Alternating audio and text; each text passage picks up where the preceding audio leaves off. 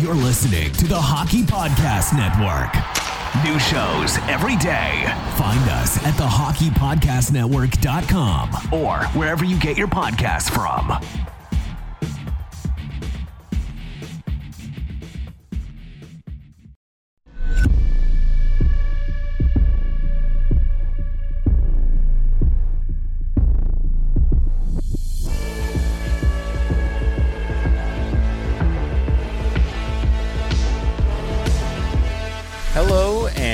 Welcome to the San Jose Hockey Now podcast, your trusted source for all things San Jose Sharks on the Hockey Podcast Network.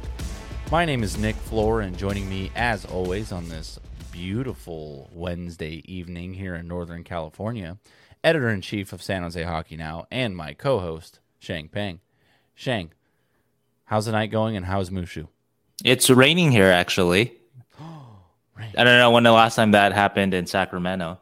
Two Uh, days ago. you lie. Nope. Actually, my weather report right now, according to my Windows desktop, is saying rain to stop. So apparently it's coming back.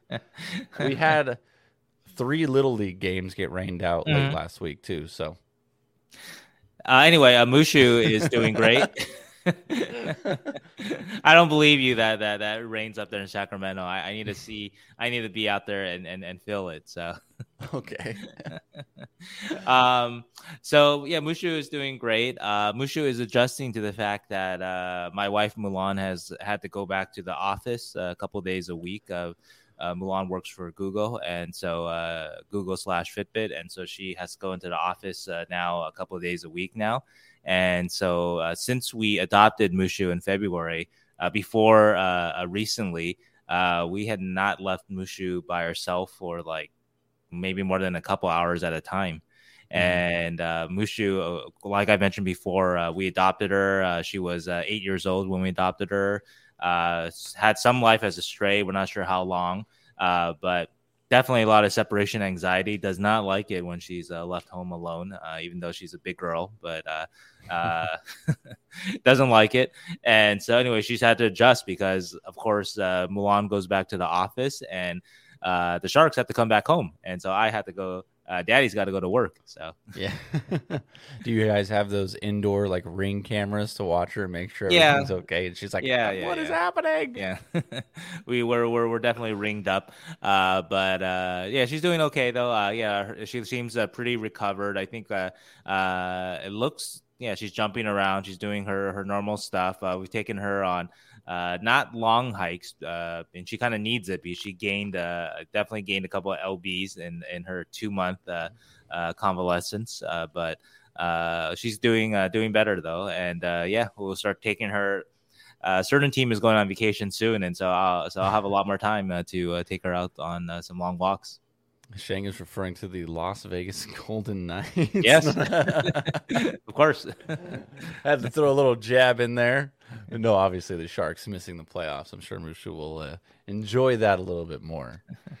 But Sheng, on this week's episode of the San Jose Hockey Now podcast, obviously, yes, Uh, we're gonna the- the bring Mushu on- Hockey Now podcast. yeah, the Mushu, San Jose Hockey Now and Mushu podcast.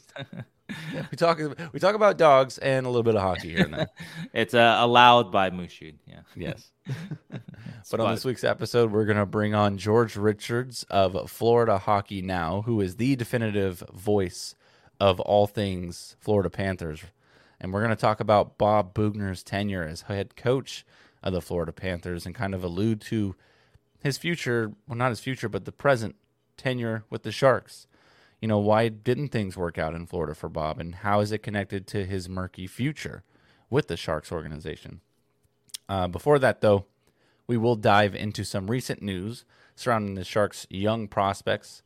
We had a another goalie acquisition onto the the train of goaltenders, and um, I'm sure a lot of people who are listening to this saw my tweet to JD of Locked On Sharks, where we just have to make the Thanos meme where he's got the gauntlet and he's just adding the Infinity Stones, but it's the Sharks and they're just adding goaltenders onto their Infinity Gauntlet here. I'm gonna go super see. nerdy here. Actually, yeah, uh, I just learned. I forgot this. I've read this story, but uh, the DC villain uh, Darkseid has actually uh, held the Infinity Gauntlet before, and it was part of uh, Justice League uh, Avengers crossover that they had like 20 years ago or something like that. And I, again, I read the comic, but it's been so long since since I read it.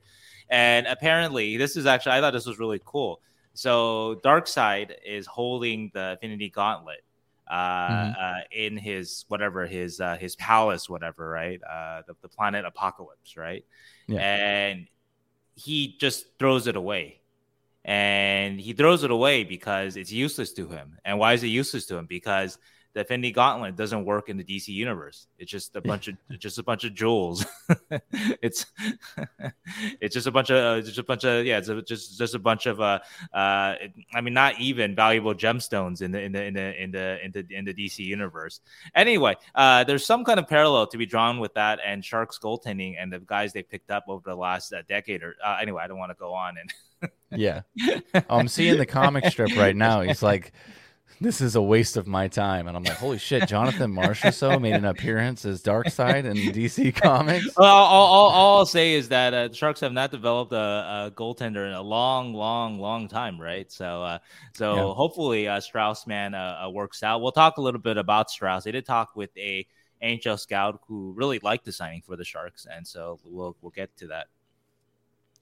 Obviously, we always like to note the date, though, before we dive into this too deep. It is uh, 420, 2022. So insert your uh, your reggae horns there. But it's 420, Wednesday, 420 of the year 2022. And let's just jump right into this. So, the first bit of news we have here, Sheng, uh, a couple of current Sharks, not necessarily prospects, but Sharks, Kevin Labanc and Adin Hill have been shut down for the rest of the season due to uh, their injuries, correct? Uh, yeah, uh, we'll, we'll take a, a pause. Adin Hill wasn't officially shut down. Uh, Bob just said that he'd be shocked if he saw Adin Hill uh, with the Sharks uh, the rest of the season. I'm not sure why they don't take that step to just officially shut him down. Uh, but uh, Kevin Labanc, after about a couple weeks of hemming and hawing on him, uh, Bob officially said, yeah, he's not coming back uh, for the rest of this year. Hill is definitely heading in a direction, and obviously with six games left, uh, that's probably uh, going to be what happens here.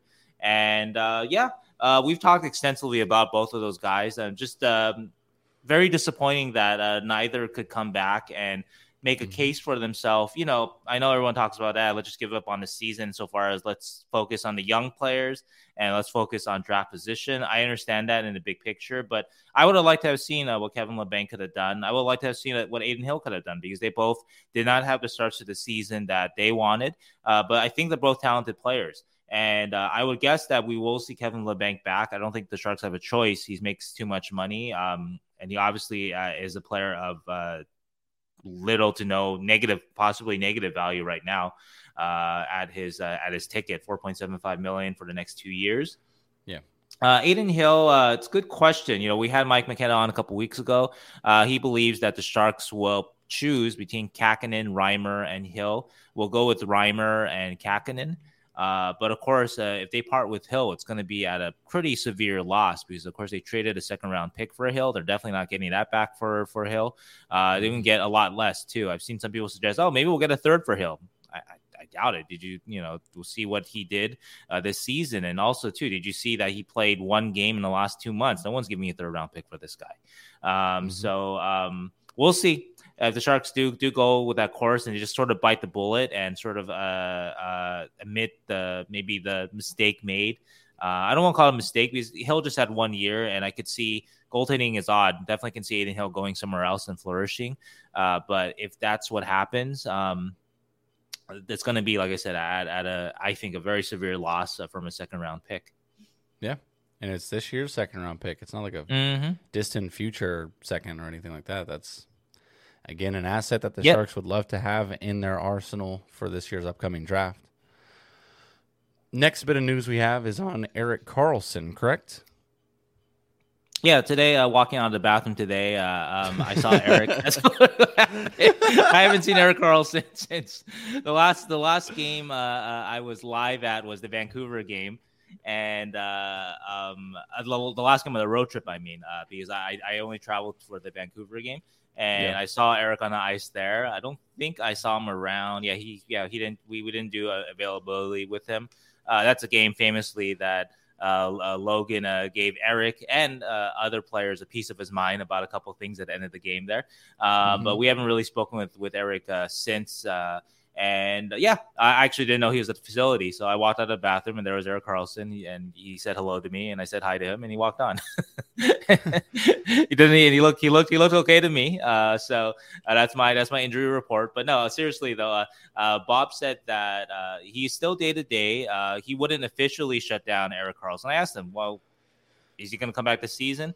And uh, Bob would not really say say either way, but obviously the tea leaves uh, indicate that he probably is done for the rest of the season, and maybe it's for the best. You know, uh, I alluded to it in an article that I wrote for NBC uh, a few days ago about you know 11 things to watch for now the Sharks are out, officially out of the playoffs, which uh, just happened uh, with that Chicago loss a few days ago.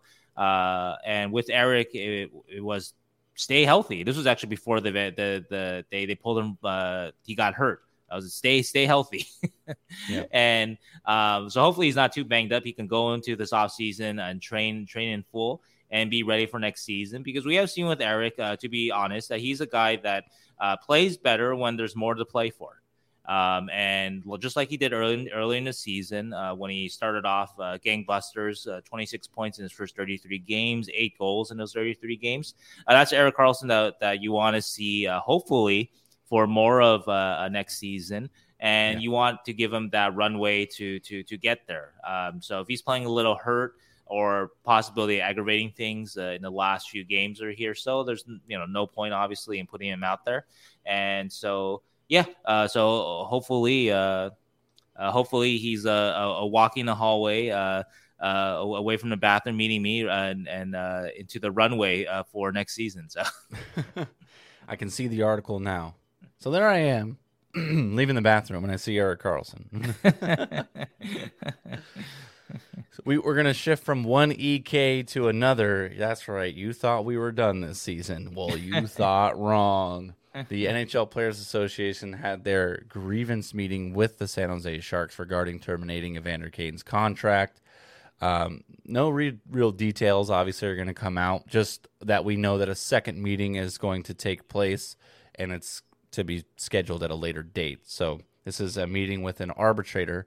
Now, I want to bring up something that a lot of people seem to be tweeting out about. This is the Mike Richards thing. Mm-hmm. That happened before. The Mike Richards and LA King settlement happened before they even went to a meeting. So I think the chances of a settlement happening right now are very, very small. If not I'm not sure about that actually. Um, I have a source I asked about that specifically, mm-hmm. and I was told that it's still possible. Um, okay. Basically, until the uh, the arbitrator's decision, and uh, I I need to double double back on that to make sure. Um, mm-hmm. But my first indication from the source is that it's it's possible until the art the arbitrator renders uh, his decision, and we don't know when that'll be. I was told that that would be a, a few, you know, be a while, be a few weeks. I wasn't yeah. really given a specific timeline, and actually, I was told this before. Um, before we knew that that they even needed a second meeting, and so I think already uh, already there was a sense that this is not going to be a quick and easy process. Mm-hmm. And um, so yeah, I, I will I'll, I'll, double check on that. I think if there's that confusion out there, my my belief is that that a settlement can can still happen. Uh, if not, and I think you were going to get to this, uh, uh, it is uh, sort of a, uh, a, complete win or complete loss for either party here. So either uh, the Sharks owe Evander Kane twenty two point nine million uh, or the Sharks owe him nothing. Uh, the arbitrator isn't deciding on anything else but that. Arbitrator isn't going to settle it for them or find an in between figure. The arbitrator is there to be the uh, the the rule in the, favor of one right. The rule in favor, I, I complete favor either way, and so that's why a settlement. We, have argued uh, for months uh, uh, uh, makes sense, and um, I think it is it is it is still it is still uh, possible. So Okay. Uh, like I said, when I asked about it, uh, it wasn't ruled out to me. It was I wasn't said like, oh no, it's uh, it has to be done before.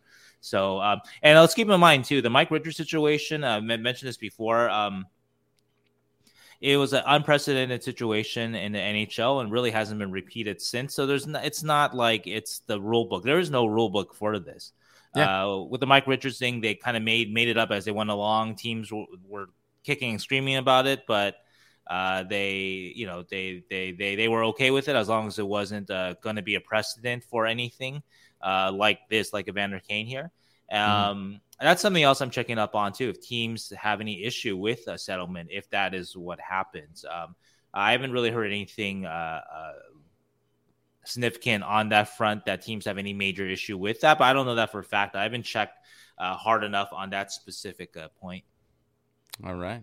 Well, it's good to know. And who knows what sort of impact this arbitration hearing and this ruling can affect on the the GM search that's going on. Maybe little, maybe not much, but I'm sure that's something in the back of the mind of the candidates that are coming forth, the candidates that are reaching out to, that they kind of have back there. Like they know that this is going on in the background because it's going to impact the Sharks if it gets favored.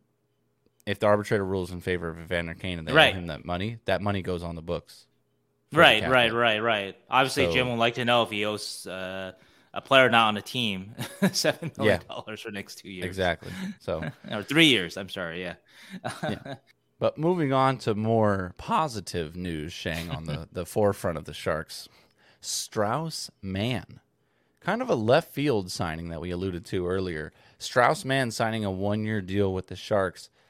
Believe he was undrafted, right? Yep, uh, undrafted, uh, unsigned uh, from Minnesota because of his size.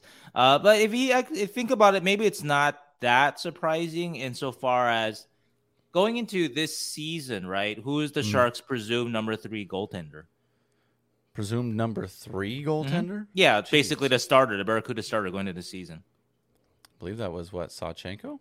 No, it was a Melnichuk. Oh, Melnichuk, right? right? And uh, Melnichuk obviously did not work out the season. Was traded to, to Tampa Bay Lightning uh, mm-hmm. at the at the trade deadline. Uh, he did not live up to the fanfare uh, that uh, that came with him uh, when he uh, joined the Sharks last year. Um, so anyway, if you look at the Sharks going to next year, you assume that they're going to clear up the three starter issue that they have right now, and one of those guys will not be there because you're not sending any of these guys to the minor leagues. Um, so then, uh, who is your number three? And yeah, maybe it's Sawchenko, but if we look at the the tea leaves and how the the Sharks sat Sawchenko through James Reimer's uh, 13 starts.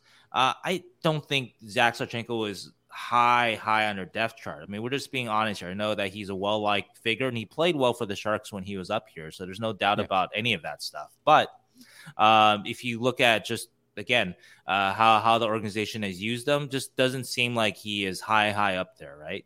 Yeah. And so they are missing uh, a number three that they trust. And you also want a number three that generally you want a number three, and if it's the AHL, you want a younger guy too, right? That has a chance to to develop too. And so a guy like Strauss Mann really fits that spot on the depth chart. And what that means for Sawchenko, I'm not really sure because you have Zachary Emond there too.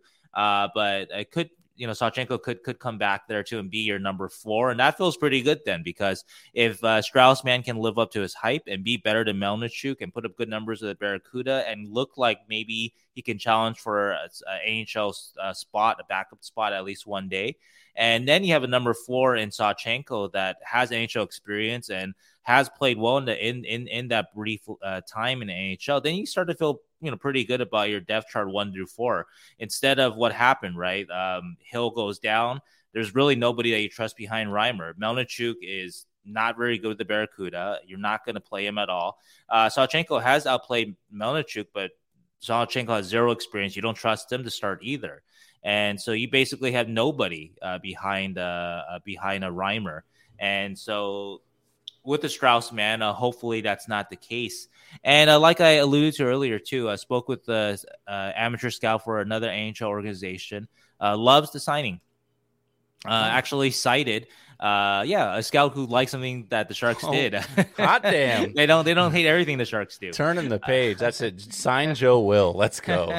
He's the new GM. but uh, cited uh, uh, getting the Bakov, uh, Miikka Kiprusoff, uh, Vesa Toskala. Not saying that Strauss Mann is is any one of those guys, but the reason why he brought those guys up is that Strauss Mann is six foot, Nabokov, Kiprusoff, and Toskala were all about six foot or under. I think that Nabokov was listed exact six foot, Kiprusoff six one, Toskala five ten these are all undersized goalies in today's NHL. Um, hmm Just not a lot of guys out there that are uh, are are, are under six six foot two. And so anyway, uh, the scout loved this signing as sort of a callback to uh, the old style of Sharks goaltender, which was a goaltender with great hockey sense and good feet, and did not pri- and the Sharks did not prioritize size and net. Uh, we're talking, you know. 20 years ago, but Yeah. uh, but still, he he liked that that signing just for that reason because those are things that Strauss Mann has: good feet, uh, good instincts, you know, good hockey sense. A number of things that I uh, mentioned in my uh, TV appearance yesterday at NBC Sharks, but also I put in an article uh, titled "Scout Loves uh, Strauss Mann Signing." Yeah.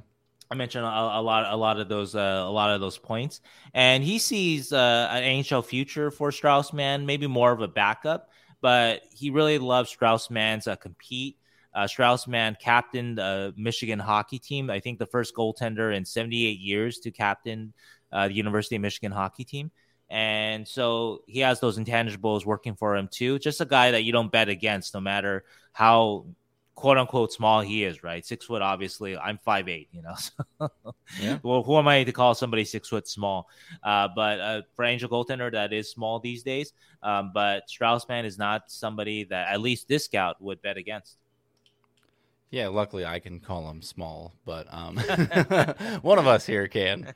But um, yeah, I mean, if the Sharks, I mean, you want a dog, right? You want a dog in net. Get a dog. Get a guy who's got fire. yeah, a competitor, compete. right? Yeah. Yeah, I mean, because you don't want you don't want uh, mayonnaise in net. You know, you do not want something bland. And it's like, oh, he made the save. It's like, okay, here or there. Yeah, and I don't think the? Sharks want. I mean, to be honest, I don't think they want Sawchenko as the number three in the organization. There's Mhm. not quite enough enough uh, uh, trust there. I think a big picture. Yeah, and like uh like JD said, everyone kept talking about you know we had stagnation in net for a long time with Martin Jones and a lot of uncertainty, and the Sharks have acquired a plethora of goaltenders in the last twelve months, and uh, you know keep swinging. Well, I would say though, uh, to you know, I would correct that that that point though. The Sharks have drafted a you know a fair, not very high, but they've drafted a lot of goaltenders. I think over the last whatever uh couple of decades, it just really haven't haven't panned out since maybe the last one that really panned out was Greiss. Um, Mm-hmm. But it's not like the Sharks haven't haven't tried through. You know, they signed Melnichuk too, right? So that was another Yeah. stab too. Uh, just just things haven't quite quite uh, panned out. Oh, let's not forget they have a Chrona in the pipeline too. Forgot about him for a second. Uh, but yeah, and then they um, drafted Ben Gaudreau. Ben so Gaudreau, yeah. That that's all these guys. I mean, we're going on five, six different guys over in the last twelve month period, dating back to last year's draft. That they've really put a big focus on net. It seems so. Keep taking your shots. You're bound to hit one. I hope. Fuck. Like, Maybe one of the Infinity Stones will work in this universe. So right? You're like, come on, you just keep snapping. Come on. Like, he just the other the other realm is just like, what's happening? He's just making people disappear. maybe one of the stones is uh, compatible to the to this universe. So We'll figure it out. backwards compatible. So another bit of nice news, or what I saw is nice news, nice refreshment there, nice glass of water after being parched from this season. Thomas Bordeleau's play with the Sharks, uh, 3C Tommy B, as I like to call him. Uh, a lot of people wanted him on the second line with Couture because of the uh, just the lack of depth of wingers that the Sharks have, along with Barabanov's uh, injury. You know, they wanted oh, they wanted yeah. uh, a Bordeleau at wing. Yeah, people wanted Oh, to okay. see, hey, let's get him up there with the guy, get him Mhm. up there with the captain, and then Sure. if you know one of them gets kicked out, you can you know have him take uh take those draws and you know play out that those more meaningful minutes. Mhm. Um, I actually like the decision to put him at at center. That's what he that's where he's comfortable. Um, he That's where they ultimately want to see him. Yeah, exactly. Um, and you have guys like, uh, yeah, of course, you know, well, he had Rudolfs Balcers and God, why- I am Gregor. blanking right now. Yeah, Noah Gregor. My Yeah, favorite how player. Could I? How could I? Shanger's about to the official San Jose now. Hockey now. Yeah, the patron saint of San Jose Hockey now. but I liked I liked that combo. Rudolfs Balcers is very very good on the forecheck. Noah Gregor is very good on the forecheck and very good defensively. Why not have a guy like set up Maestro Thomas Bordeleau feed them passes and lo and behold a slick pass, albeit maybe a little lucky, but at the same time it's a hell of a fucking pass to Rudolfs Balcers there on the side. It slot. was. It was, and he So- Mm-hmm. definitely planned it. You can see his head looking up uh, straight at Balcers as he as uh, Bordeleau was trying to claim the the, the puck. And uh, Bob Boughner made a pretty good point about that line insofar as Gregor and Balcers are north south skaters. That's those players at their best. Uh, they're skating. Uh, uh, they're fat, both fast players, Gregor, Gregor especially, but they're not, you know, going to zigzag you, right? They're going to go straight and fast. That's their game. They just they don't have uh, that that capacity to, to zigzag. That's okay because guess who can zigzag and play east west? That's Thomas Bordeleau, and Mhm. so it has been a good mix of, of styles there. Uh, I have I have enjoyed that, um, but I will say though I'm going to be the the Debbie Downer here as I usually am. that, that's why I'm here, guys. Um, I was not as impressed by Bordeleau's play in the second game. I wrote about that earlier today in an article titled uh, "What does it mean to make? Uh, what does it mean to play right?" or something like that. Yeah. because we know the hockey cliche, right? Play the right way. What does it mean to play the right way? And uh, I, I liked uh, Thomas's game more in the first game. I don't want to give away the whole article, but I, I saw a lot of things. Uh, also in my game notes for uh, that that Columbus win, uh, just things that are very very. Uh, uh, you can clean up with relative ease uh, if you're if you're Thomas Bordeleau, a player of his high hockey intelligence, which I don't I don't question at all. Um, so if he does that, then he's going to be perfectly fine. Uh, but I also do not, would not pencil him in into your lineup if you want to make, or if you want to build a team that you're fairly sure will make the playoffs next year. I just you it's, it's hard to do that too, um, unless the the rookie blows blows you away. And uh, Mhm. Bordeleau has made flash plays that have been super impressive, such as that pass to Balcers. But there's a lot of the routine plays that I have questions about. Um, and I wrote about that in the game notes where um, there's plays he, he makes that uh, to me are a little kind of. I, I know what he's trying to do, but they're just not plays that he should be trying, in my in my opinion. So they're a little head scratching uh, uh, that way, and uh, it kind of reminds me a little bit of of a of a, of a Ryan Merkley at, at times where it's like you know that's you know like a William Eklund when he was here he made his share of, turn, of, of turnovers for sure. But they were plays that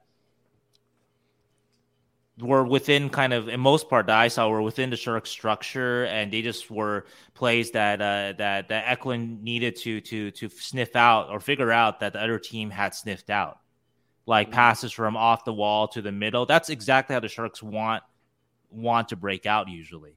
But if the other team has sniffed it out, you can't do that that stationary wall pass up to the speed and the up the middle coming out of the defensive zone. You, you can't if the if, if the other team is you know the stick is right there. And Eklund did that a, a few times too many because he was doing what the Sharks basically wanted, but um, he just wasn't reading that that the other team had kind of you know uh, figured out what was going on, and so he needed to do something different there. Um, is trying some creative stuff in the defensive zone that is not the place to do that. And and am I maybe I have too uh, uncreative a view of, of, of hockey. um, actually, Boughner, you know, I, I know uh, we're going to talk about Bob a lot in this episode, and Bob uh, had a higher view, was more complimentary of a Bordeleau's game uh, yesterday than I. I actually thought he would be, and and more so than I thought. Um, I also spoke with with a scout uh, who uh, who watched the game, and he also. Uh, I'll put it this way: um, the question that I texted this scout was, uh, "True or false?" uh, Bordeleau was just okay tonight, and he he he agreed. He agreed with with with with my assessment. He called Bordeleau's overall game average overall hmm which uh, some people were not happy about in my comment section and whatnot. And more power to you guys. Uh, but that's just that's just what what what we saw there. Um, so Uh, anyway, uh, it's just I don't want to over over uh, over dramatize. Just a second game, and yeah. uh, if we look at just uh, he's played four uh, games uh, so far, including the two with the Barracuda. Uh, I've seen three of them, and the talent is obvious. The yeah. hockey sense is obvious. Uh, it is uh, it is a definitely a pro level. There's no question about that, and it might well be he can step in with just the hockey sense part uh, NHL level, kind of like uh, we saw with William Eklund a little bit, even though uh, Williams might be even higher. Because, yeah, but anyway, that's a whole other uh, story. But both of those guys, they have NHL level, I would say, hockey sense already. But like with William, I think uh, Thomas will need this summer, obviously, uh, work on the, the, the body part of it. It's nothing to do. Look, Thomas Bordeleau's five nine. He's not going to grow any any taller, of course, but can he get stronger? Can he learn to protect pucks a little more? Just those little little physical areas where he can be a little better and buy himself maybe an extra split second, extra second, and make that play he wants. I'll make him such uh, that much better of a player. And so anyway, so I don't I don't want it to come off as uh, I'm uh, being negative about him. Just being in my no. mind realistic ab- about uh, what I see uh, from him. I think that he is a very, very talented player, but he is uh, also a very unfinished product. And to treat him as such as he's finished, that he can step in and be the Sharks' third line center next year or second line or or whatever is, I think, I think unless he really goes off the charts uh, the rest of the season or this summer would be a, a, a terrible mistake uh, by, by the Sharks just to force that kind of responsibility on a 20, 21 year old allow me to provide context for everyone that's getting outraged right now. I can I can hear you all. I can hear the steam coming out of your ears. He was drafted 2 years ago. 2 years ago. He played NCAA hockey. I'm not going to take a dump on NCAA hockey. It's very very well prepped to get into the NHL.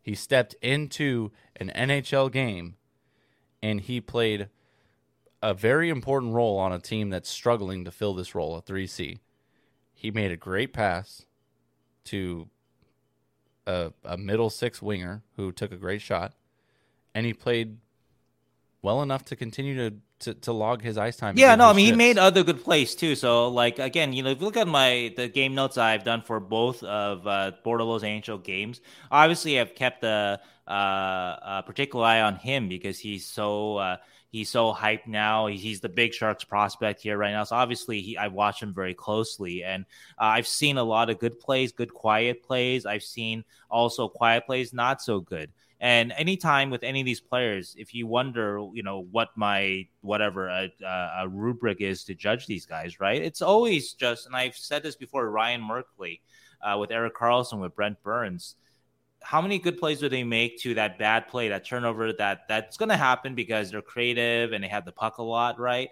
That's okay. You know, I I am not. I, I I love creativity. I want guys to be creative. I'm not trying to stamp that out of Bordeleau's game or Merkley's game or Burns or Carl, et cetera, et cetera, right? But how many good plays, the bad plays, is this guy a net positive player at the end of the night for me? And with Bordeleau, it's not quite a strong net positive yet. Um, but on the other hand, though, again, he is just 20. And so that's why I don't want to make too big a deal uh, about it. On the other hand, though, I run a, a, website where I need to write three, four stories a day, and we have a weekly podcast, so I got to talk about some things. yeah. Well, well, to me, it's just a guy stepped into the greatest hockey league on the planet at that young of an age, played well enough to get credit from guys like Drew Remenda and Brett Hedican to say that it doesn't seem as though the game is too fast for him. Yeah, he's going to make mistakes. Everyone makes mistakes. And I'm not arguing or like saying he played above average. I think he did play average, but I think it's a good thing that a guy can come in at that age, coming fresh off the Frozen Four loss, a guy who's called himself bulletproof, to come in and play in the NHL and not let it get to him too much to where it seems like every shift he's three steps behind. I feel like yeah. oh, shows oh, just his that's maturity. Yeah. And uh, Bob mentioned it too. Every on the fly bit of learning that he was kind of giving Thomas when he's coming to the bench, he already knew what the mistake was. So he's he's a very teachable player, and that's all you can ask for right now from Thomas is for him to go out there and not be overwhelmed and to be able to be taught. Mhm. You got six games left in the season. No one's expecting this guy to go out there and oh, he scored a fucking hat trick in his third game. Oh my god! No, anyone that expects that is ridiculous. Like, please go somewhere else with those expectations. But you should expect if you can expect him to come into the lineup at three C, take meaningful faceoffs, play an average game, and do what he's continued to do and not be overwhelmed by the game. That's a hell of a debut for a guy. It is. It is. To our other Sharks draft picks coming into the San Jose Barracuda, we have two players that were called up. Uh, believe the OHL season is done, so Daniil Gushchin made his San Jose Barracuda and pro hockey debut uh, with the Barracuda tonight, alongside Gannon Pebble Laroque. La- Pebble is his nickname. He loves that nickname. Uh, and hat tip to Liz for that nickname awesome awesome stuff there now uh, again I have to give a quick shout out to jd for breaking the news on gannon uh, coming over to the barracuda he broke that out on twitter that was great to see great job jd keep it up man You're Liz and JD insider. running circles around me and the breaking Yeah. news the last couple weeks. and uh, yeah, speaking of Liz, make sure you check out if you want to know more about Gannon, aka Pebble, and just how much of a catalyst and rock, pun intended, he's been for the Victoria Royals. Uh, she's got a great in-depth article on Area 51 Sports Network where she does a very extensive feature on Gannon. So Yep. sure and let me jump over in there too. Uh, uh, Liz is uh, scheduled to speak with uh, Daniil Gushchin, and so she should have a nice story about him and his uh, pro debut uh, coming soon. Also at San Jose Hockey Now. Exactly. So uh, all all the Baby Shark do do do do do do content is coming out. So What else do we have to uh, to live for these days, Nick? Nothing. And as a father, that's all you do is baby shark do do do do. so before we hop into the interview with uh, with George of Florida Hockey Now to talk about Bob's tenure, we wanted to kind of talk a little, just a smidge, about kind of the future for Bob. And this is just something I wanted to bring up here, not get too deep into it. Um, I fully expected Bob to, even with the seven game losing streak and the 10 game losing streak that they just had, I fully expected him to, in the event that Doug Wilson was still the general manager, uh, be the head coach next season. I had my doubts throughout the season, but just seeing how the guys are continuing to compete, how the young guys respond to him, and just from what I've seen, as much as people might hate his methods, um, he seems to get a lot of respect from the players. We talk about this with George later as well. Um, so I fully expected them to kind of run at least one more season with him. Since Doug Wilson has stepped down, that's gotten a lot more murky for me. It's a lot more cloudy.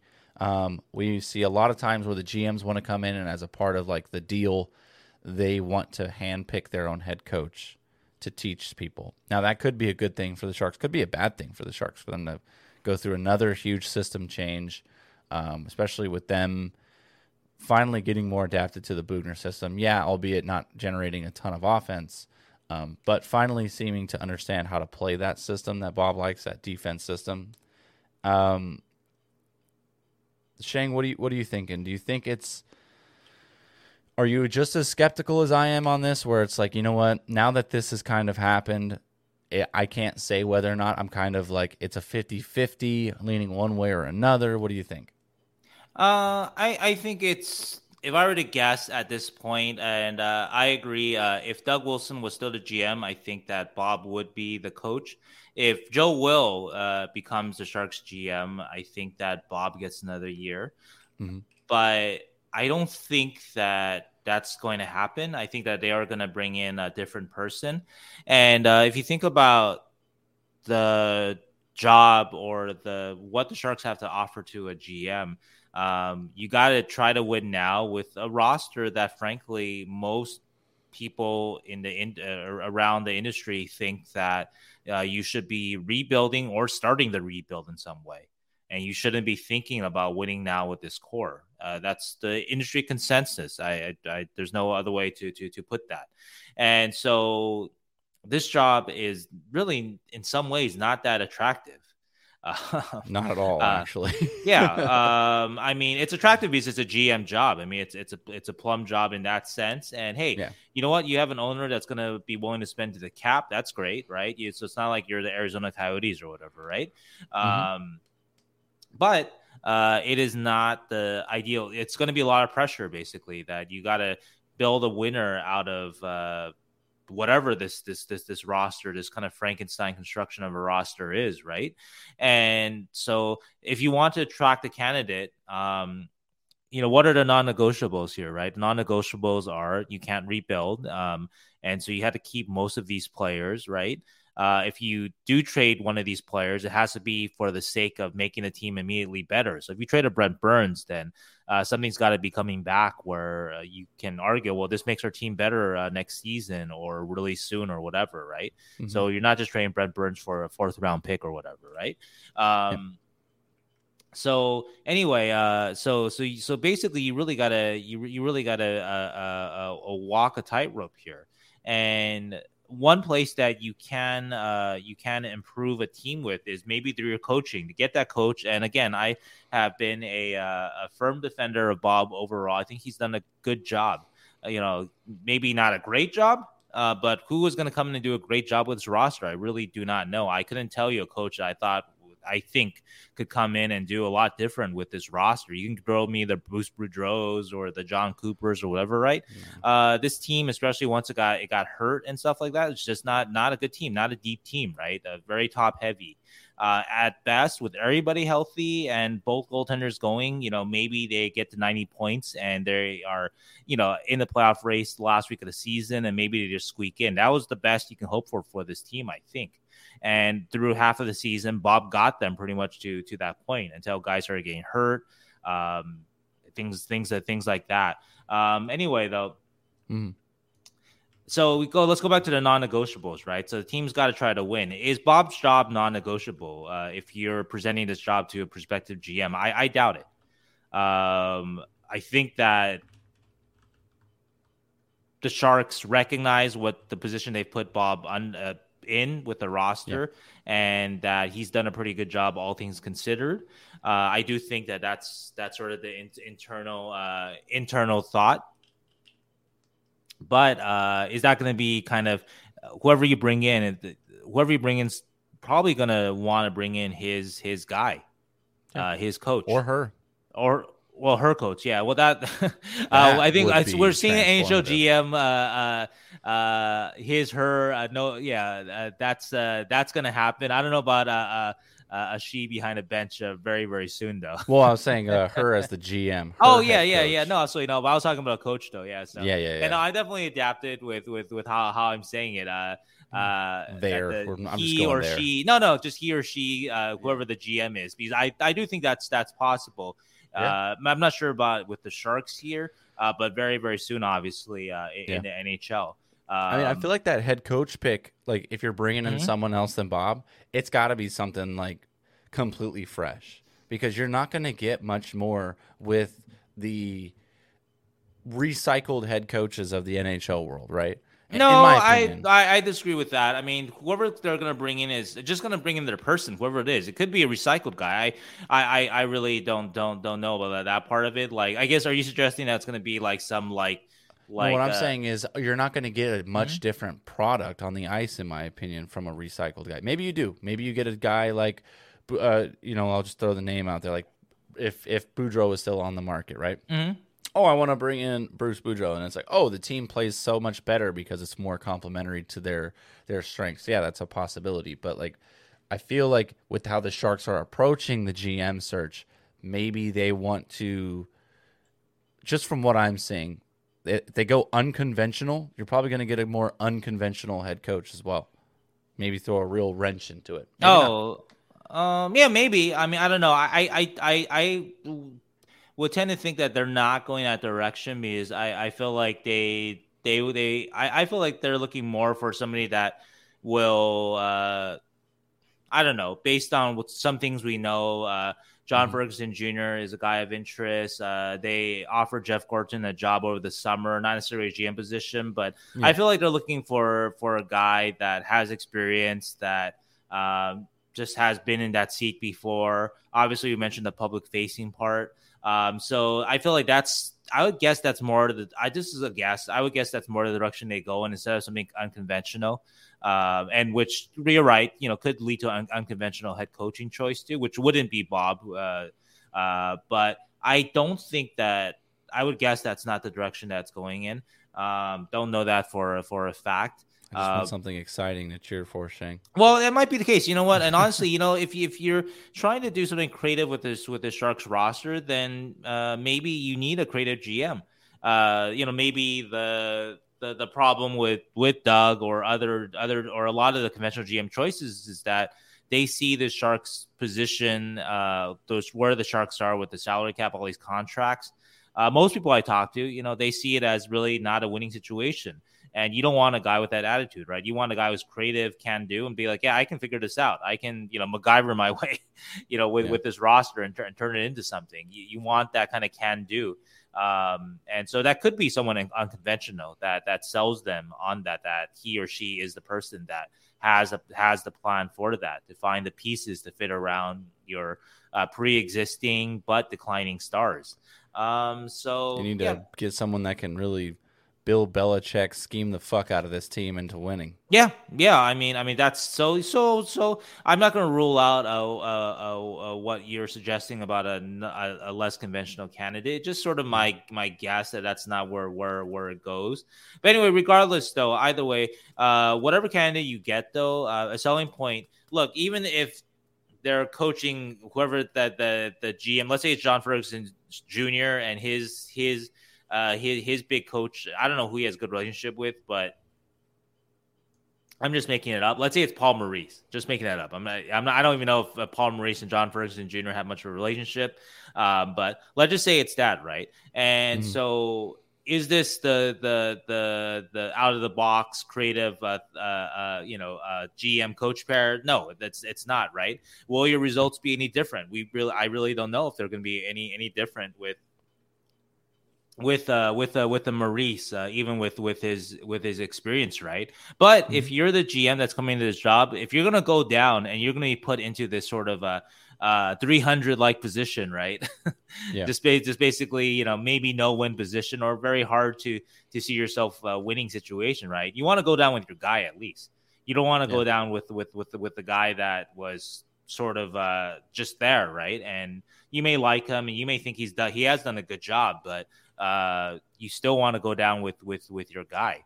Um, Yeah. So that's that's I think Completely where I- understandable. yeah, yeah. That's, that's why I'm leaning more toward. I, I I'm leaning more to. I don't think that that Bob is back. I could be wrong. I think at, at very best uh, he may get another year to prove to whoever's coming in that uh, some of the positive gains that were made this year and the fact that that the team still is playing hard, all those kind of things can be converted into actual wins if there's a better team uh, uh, surrounding uh, the or, or you know on the roster, a better a better depth and and whatnot. And so, um, but uh, yeah, so so I think that's a at best situation for Bob that he gets that that one year to, to prove it. But uh, I am leaning toward that he is uh, is not is, is not back. Um, just because again, I think that the new GM um, in the type position that he or she will be in to to make this team a winner. Uh, it's just not an attractive job uh, if uh, if if you can't even hire or fire your own coach. Yeah, and that's an understandable take. It's not a hot take, in my opinion. That's a more uh, logical approach to how. I mean, you don't even have to think of like a GM in the NHL. You can just think of like any sort of high level management position Sure. where you can bring someone else in. You're going to bring in people uh, that you're familiar with, people that you trust, people that you know will have your back and will do things a way that, or maybe that you have a rapport with, you know, and it, it, it makes sense. So, especially if if you're being put in this very tough position too, right? yeah, Of yeah. of Tough trying trying understatement. right, right, trying trying trying to win with with this uh, this roster and immediately.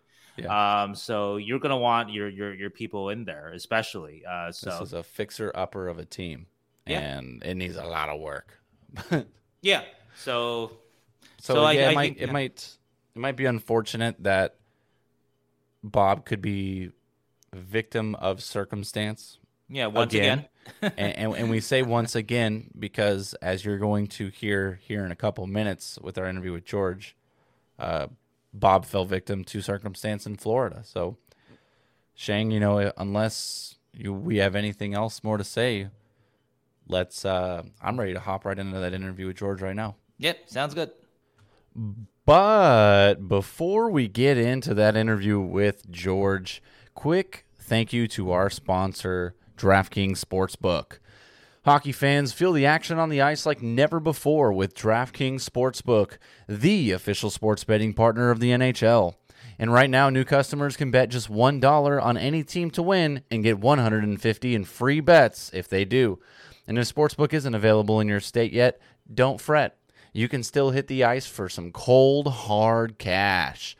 New customers can make their first deposit and play for free for thousands with DraftKings daily fantasy hockey contests. It's simple. You draft your lineup of eight skaters and a goalie, rack up points for goals, assists, saves, and more. The easiest way to do this is download the DraftKings Sportsbook app now. Use promo code THPN, bet just $1 on any NHL team to win, and get $150 in free bets if they do. That's code THPN at DraftKings Sportsbook, the official sports betting partner of the NHL.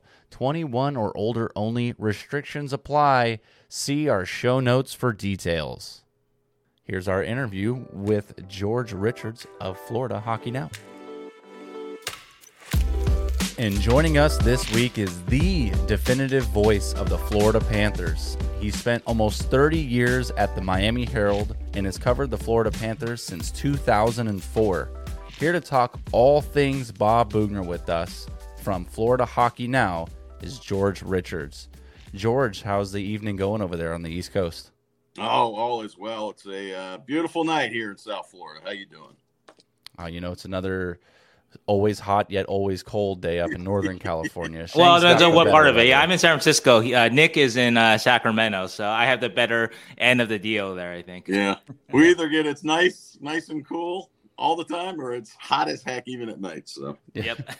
Wouldn't you mind get the better weather, but I get the better housing market. So that's true. We'll, that's true. We'll get, I'll get my W where I can. Hey, there's a reason why the housing market is so. Uh... It's a big W. yeah.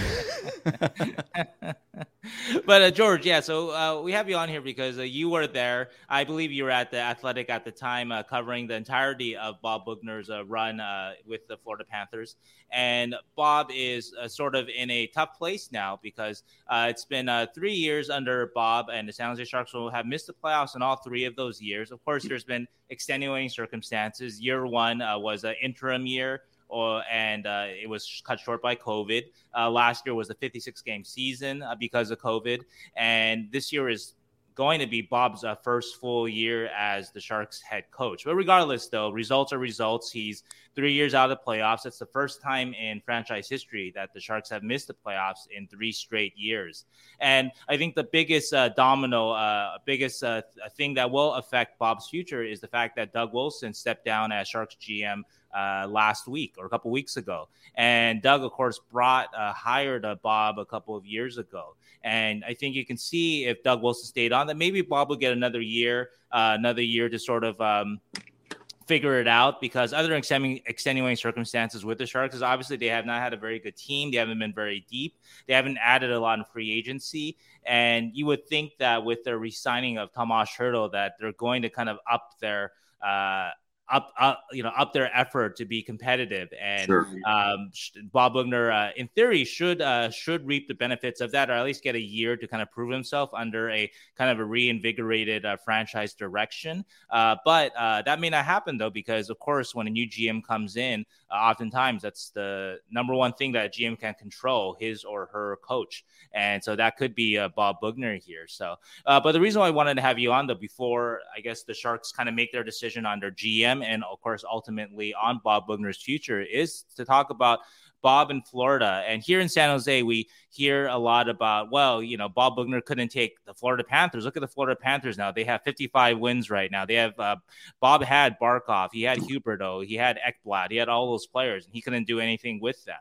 And so I wanted to talk with somebody who was there during those uh, years in Florida to really see uh, how much that makes sense, how much you know uh, you can put it on Bob that that Panthers team with some of those star players uh, couldn't really uh, uh, didn't really go anywhere. And sort of want to go chronological with this. So I'll just start with sort of uh, how it started in in Florida with Bob. And the first year they started off slow. Uh, but then they went on a 25 and 9 uh, to uh, run down the stretch. They finished with 96 points uh, missed the playoffs by one point.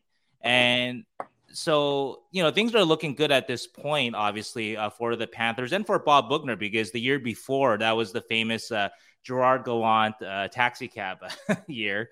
And that Panthers team uh, finished uh, well in this down in standings. Their points percentage was below 500, I believe. And anyway, uh, one of the things I wonder is, uh, do you think that Bob Boughner's fate is different in Florida if they make the the playoffs that that year? Well, listen, I wasn't there that year. That was the hmm. year I'd gone to the Columbus to, to cover ah, okay. Blue Jackets for the Dispatch. But I was there when he was hired, and I do remember. You know, I, I was I did talk to a lot of people on that team. Um, that year, yes, they did get off to a really slow start. They had some injury issues. Um, and and yeah, you can say they had Sasha Barkov, they had they had Aaron Ekblad, and they had Jonathan Huberdeau, but those players weren't as I, I, don't know. They were still going through some growing pains, and they, this is obviously a much different Florida Panther team mm-hmm. than Bob Boughner had in either of his first two seasons. Um, that the, the way the Panthers finished his first year in 2017-18 was was unbelievable. They were the talk of hockey. Um, that Panther team for a while just couldn't lose, and they were just really good. They were. That was the year that you had the the, the shooting in Parkland, which is near and dear to the Panthers. The, that that high school, uh, Stoneman Douglas High School, right near the night, right near their practice facility, and it seemed to like energize the team. It brought them together. Um, they made a real run at that playoff. Like you said, they missed it by a point. It really wasn't that close because they played. They had a couple postponed games that they mm. played. They were already eliminated by then, but they won them regardless. Um, the second year he was there, so I, I don't know if he, if they make the playoffs there, does it save him? I know you want to talk about a lot of stuff, but the simple fact is no. Joel Quenneville was available. That's the mm. only reason why Bob Boughner lost his job here. I, I, I, was told by numerous people within the organization had Joel Quenneville not been available in 2019, Bob Boughner would would have would have continued to be the coach. Would he have stayed there? I don't know, because the Panthers had some rough patches under Q in his first year. But that's getting ahead of ourselves. So long, long long answer to a short question. I don't know if it would have saved him just making the playoffs. Okay. Okay. Well, it's good. Uh, so during the 2018-19 season, you the second Bob's second year, you you yeah. were there, right? And that's the season I want to focus on because that's really where things go wrong uh, in Florida. Yeah. And um, during that uh, off season, there was uh, you know because of how uh, how hot they finished the previous season. Um, people expected big things from this Panthers team. They were expected to make the playoffs. Obviously, they had a lot of young, great players that are uh, are great players now that we've already mentioned. They also mm-hmm. added a Mike Hoffman to that team, and so you have the Barkov, and we didn't mention Trocheck. Vincent Trocheck was on that team too, mm-hmm. and so you have so much promise on that on that team, and just uh, you know, before we get to some of the details, because I think one of the details of what happens to that team is that Joe Quenneville uh, got fired from Chicago in November 2018, that same season, and so I think from that moment on, there was a whispers kind of attaching him to Dale Tallon and to Florida, and so that probably couldn't have been easy to deal with. But um, just the overall uh, perspective of that season, though, what you know, what did you see uh, transpire happen in that season? Well, it was a it was a weird season for the Panthers. Uh, yes, there was a lot of a lot of talk about this team taking that next step based on how they finished the year. But uh, one of the big problems was in net. Roberto Luongo and James Reimer weren't very good. Um, they both also they got hurt uh, a little bit there in the season. Michael Hutchinson actually played in some games early in the year. Never a good sign. Yeah, never a good sign. Hutch was brought in. Um, yeah, he lasted a couple weeks. I think he got in a handful of starts. They brought in Sam Montembeault toward the end. It, it was just a team that they, were very offensive. I mean, there was no nobody could argue that the Panthers were boring. They were a very offensive team. Uh, that's the year that Sasha Barkov's uh, he breaks Pavel Bure's mm-hmm. scoring record with 96 points. Jonathan Huberdeau um, has a strong end to his year and, and, and, and, comes within four points of that. He gets 92 points. Um, but after that, you kind of had Mike, you know, Mike Hoffman, who, you know, all he does is score. Um, you know, he wasn't, he, you know, talk about him being a one dimensional player, mm-hmm. but you know, he didn't really come into his own defensively till the next season, but neither here nor there. Um, it, it, was just a weird season. The Panthers really never put together a whole lot of winning streaks.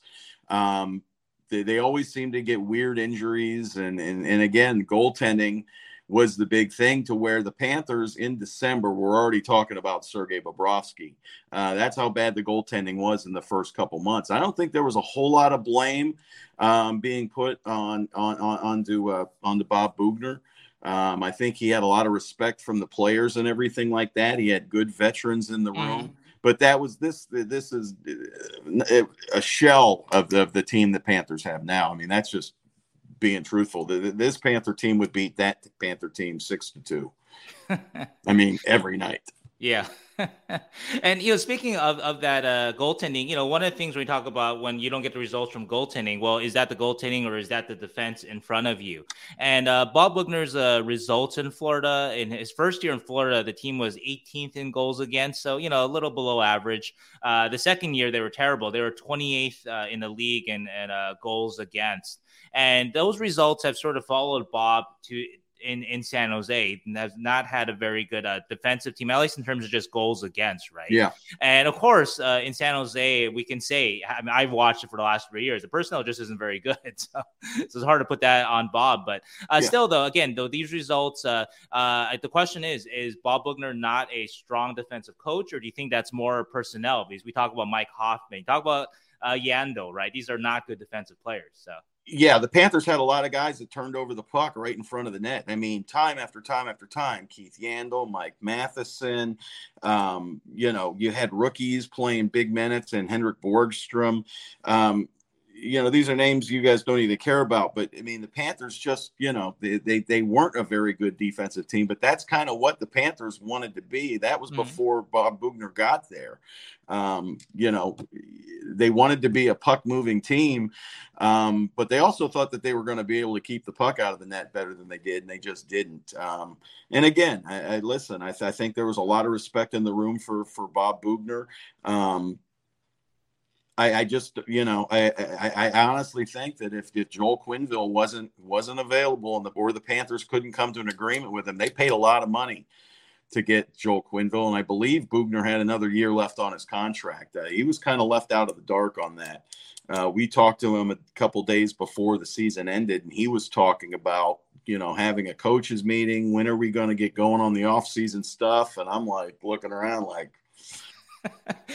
I don't know if I can write that, um, but but we just didn't know if the Panthers were going to be able to pull the trigger because there were a couple teams interested in Joel Quenneville, and up yeah. until then, the Panthers really, um, no offense to anyone, had always gone cheap when it came to coaches. Mm, I mean, that's, that's why a lot of young know, coaches, right? Yeah, Gerard Gallant, you know, came in. He Peter DeBoer a long time ago, but Pete DeBoer had, was a junior coach. Yep.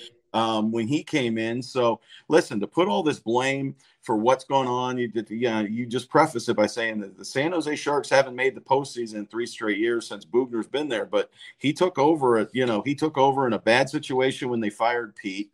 Uh, then you had the COVID thing. The, the, last year was just a goofball year. Um, you know, there were a lot of disappointing teams out there. But if you you watch the Sharks day in day out, I mean, what's there? I mean, they, maybe they've got some young players and things of that sort. Um, but th- this team just doesn't look ready for prime time. I don't think anybody was saying San Jose is going to challenge in the Pacific this year. Um, you could talk about recent results, and I get that. The, the, you know, you look at that losing streak that they just got out of. That's tough to stomach at the end of the year, especially when you're talking about a new general manager.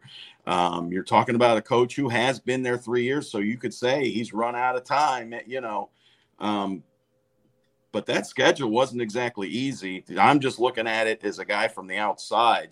Um, San Jose, that was a bear of a schedule, save for that loss at Arizona, which it's Arizona. You shouldn't lose that one.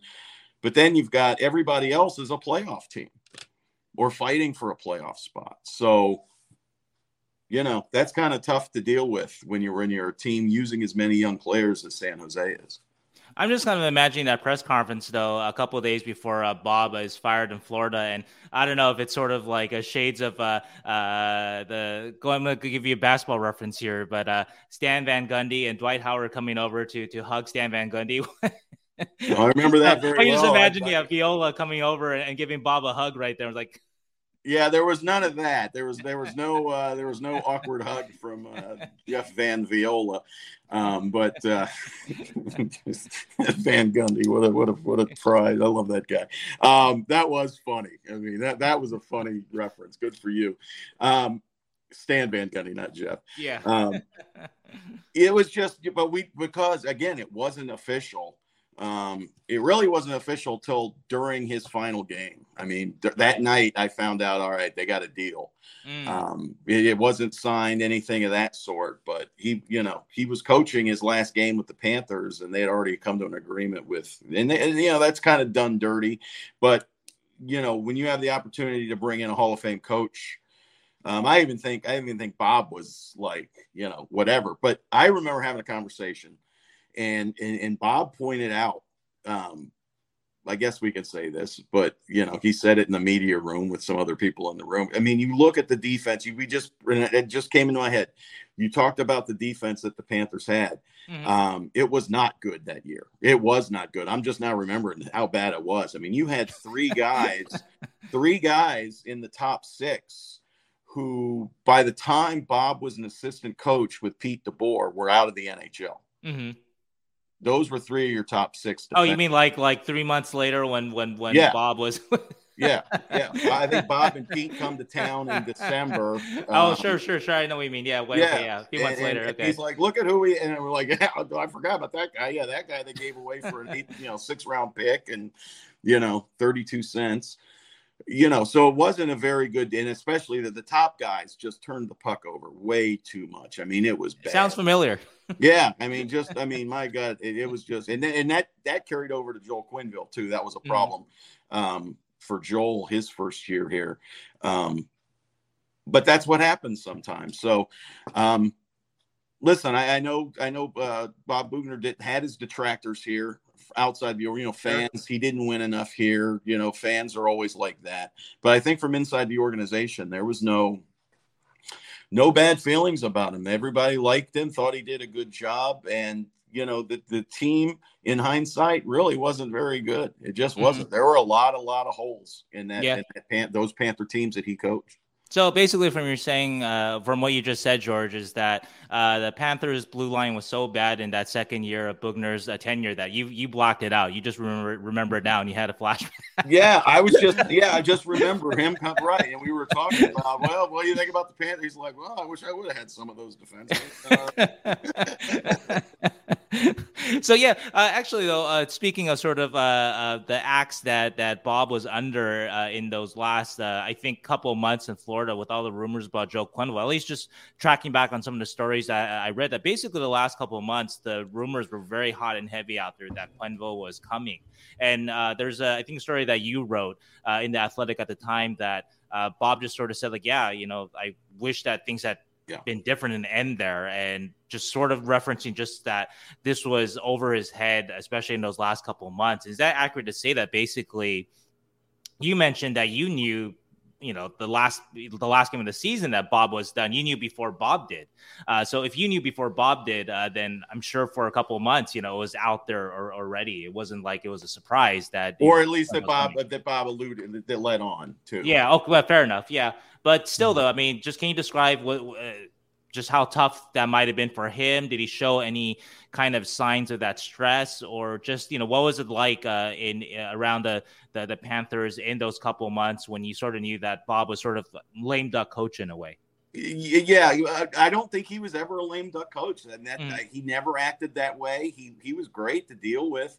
The, again, the players, the players when they found out Sun the next uh, their last game was a Saturday night. They played the New Jersey Devils. They lost in overtime. Big shock. Um, because they're yeah obviously they weren't yeah anyway, they lose in overtime Saturday night, and then Sunday it, it, breaks. I break the story that, that Quenneville's coming to town, and the play the, the all the Panther players are playing, and from what I was told by a number of players, there was pretty much shock that it had gone down. They could not believe that the Panthers had hired Joel Quenneville. So you got to remember that the Panthers never had a history of this. Mm-hmm. So to just say, well, the Panthers want Joel Quenneville, they're getting Joel Quenneville. They'd never spent money on a coach before, and this was obviously a six million dollar a year investment in a coach. Um, so th- there were no guarantees that this was going to happen. I think Philadelphia had interest in Quenneville. Um, so oh yeah, was, I think that was the big team that was yeah, it was to, never yeah, a done remember, deal yeah. until it was a done deal, and, and, and there were always rumors, and I think you know in private, Bob would say, yeah, if you're gonna if you got a chance at, at Q, I guess I, you know it's to cost me my job, but whatever. Um, it was hard to argue that trade. Sure. Right, you're going to trade Bob Boughner for Joel Quenneville. The guy's right, right, a, right. three-time champion, instant Hall of Famer, you're going to make, especially knowing that the, the ties that Quenneville had to Dale Tallon and you know to the Panthers. So, um, yeah, he never let. If if he knew, he never let on. How's that? If okay. he knew, he never let on. Because again, I, I, in fact I believe that conversation about what was going to happen happened in the morning skate that day. Mm. That was the conversation. Was well, we're going to have a meeting. We're going to get to it. You know Monday morning, we're going to sit down and we're going to talk about training camp and we're going to talk about, you know, what we're going to change with practices and all that stuff. That was the day he got, you know, basically the, the Panthers agreed with Joel Quenneville. Well, my, my experience with Bob is also that he has been uh, great to deal with, and um, the players seem to play hard for him. Yeah, um, they do. The Panthers yeah, play mean, hard for him. I mean, he's a yeah. people person. People dig Bob Boughner. He's a good man. Yeah, I guess I would ask you then, uh, you know, your experience in Florida, what did you see in terms of just players playing hard for him or just things that they may have said when he left or things that they said after he left? Just uh, uh, do you, anything stand out there in terms of just how uh, he related to uh, whichever player uh, uh, on the Panthers roster? They liked his honesty. They thought he was honest with them. If they weren't playing right, he, he spoke to him like a man. He's a former mm-hmm. player. He understood sure. um, what guys were going through. Um, he ran, you know, I wouldn't say great practices, um, you know, because then when you see Joel Quenneville, you know, get so much done within 20 minutes, you know, that could just be a difference in style. Um, but players did like him. Players did, and again, they respected. They knew he played the game, and not that long ago either. Um, so you know, I, I think I thought he did a, a, pretty good job with what he had. Again, the goaltending was terrible. The defense wasn't very good. Um, the Panthers scored a lot of goals, and and that still didn't bail them out. Hmm. Well, you know, one narrative that's out there these days is obviously we see the Panthers now, and they have Barkov, Huberdeau, Ekblad, and they're one of the they may be the best team in NHL. Um, and obviously, uh, Bob didn't win with them, but it seemed, though, at least from the outside looking in, that Bob got a lot out of these players, these young players. Maybe not uh, as much as coaches have recently, but of course, like you mentioned, uh, uh, these players were much younger uh, in you know 2017, 18, 2018, 19. But uh, it seemed like he got a lot out of them. Uh, correct me if I'm wrong about any of these guys. Yeah, I thought so. I mean, listen, I'm, I'm just looking at the roster from his last year. There are four players left from that team on this team and it's the players you would suspect. Sure, the big it's ones. Barkov, right? Huberdeau, Ekblad, and uh, Mackenzie Weegar.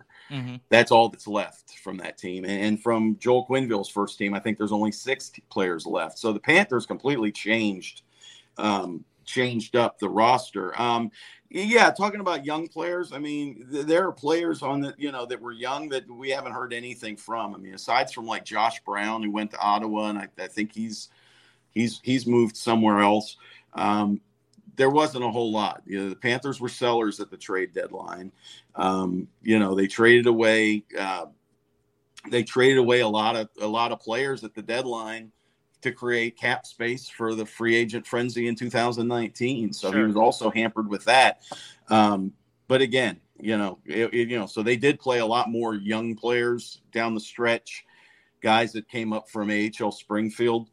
But uh, you know, Michael Haley, you know, he plays 24 games for the. T- I mean, it, it wasn't a very good Florida Panther team, and it's hard to compare that one to this one. I mean, it's Sure, just, sure, just really sure. aside from the uniforms and the arena. and It- four you know. players, right? Yeah. Uh, but yeah, just just remind uh, uh, everybody listening to the summer of 2019 was, of course, uh, Bob was fired by then, and that's when the Panthers will sign uh, uh, Bobrovsky and Stralman and a couple other uh, Connolly, Chari, yeah, uh, Chari, right? Um, and so yeah. Yep. So it looks like those two years of of, of, of Boughner, a Florida team. But hold on, real quick. Mm, They, sure. were, they, were, they were clearing space to get Bobrovsky and Panarin. That was the goal. oh, right, right. Of course, yeah, I remember. Yeah, Yeah, they yeah. wanted Panarin too. Yeah, they were trying. They thought that they were going to be able to get Bobrovsky and Panarin as a package deal. And it- It seems though that those two Florida teams, though, um, and maybe this will seem familiar to Sharks fans too. Uh, those those two Florida teams that Bob coached, they look to me like top heavy teams with not a lot of depth. And is that Yeah.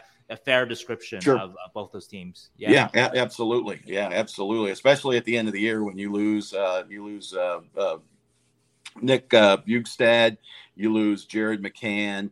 Uh, they brought in Riley Sheahan. They ended up keeping him. Um, they traded, yeah, they brought in Derek Brassard, traded him at the deadline. So um, it was a lot of mixing and matching in that lineup, and a lot of young defensemen again coming in and out of the lineup.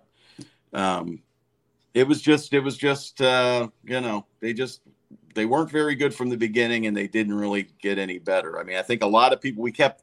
I remember one of the big storylines was, well, if they're going to do what they did last year, they better do it, start doing it now, because again, they got off to a slow start the year before, made that really nice run at the end from the All Star break, Mhm. basically on, um, and they just didn't have the firepower to do it this time.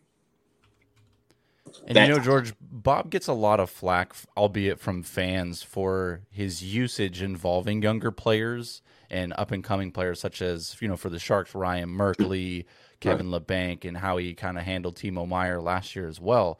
He tends to, like most coaches, lean more on veteran players and have a, a bit of a shorter leash for those younger players. Is this something that you noticed he also did with his young guys in Florida?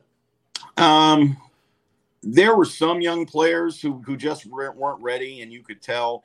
Um, there's a couple guys on you know th- that that were sent back to the minors that that left. Juho Lammikko, um, he ended up coming back from Finland and, and play, he, got traded to, to to Vancouver, and he's playing big minutes there. Um, uh, Maxim Mamin was sent to the minors in December of that year and ended up going back to the KHL. He returned to the Panthers this year. Um, so I, I, I, I don't, you know, he wasn't bad with young players. I mean, a lot of times he didn't have much of a choice, right? I mean, he, he kept Barkov and Huberdeau together. Um, and then he was kind of mixing and matching once once McCann and and and and Bjugstad left in January. So um, he didn't have much of a choice but to play young players.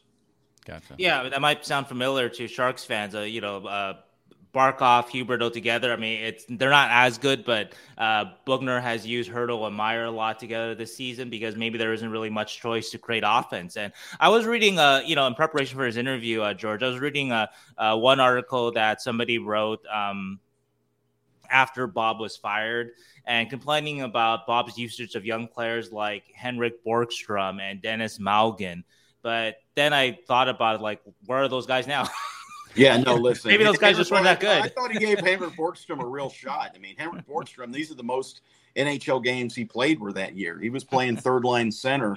Um, and then, you know, he, he actually got a lot of play. It looked like he was never going back to the minors.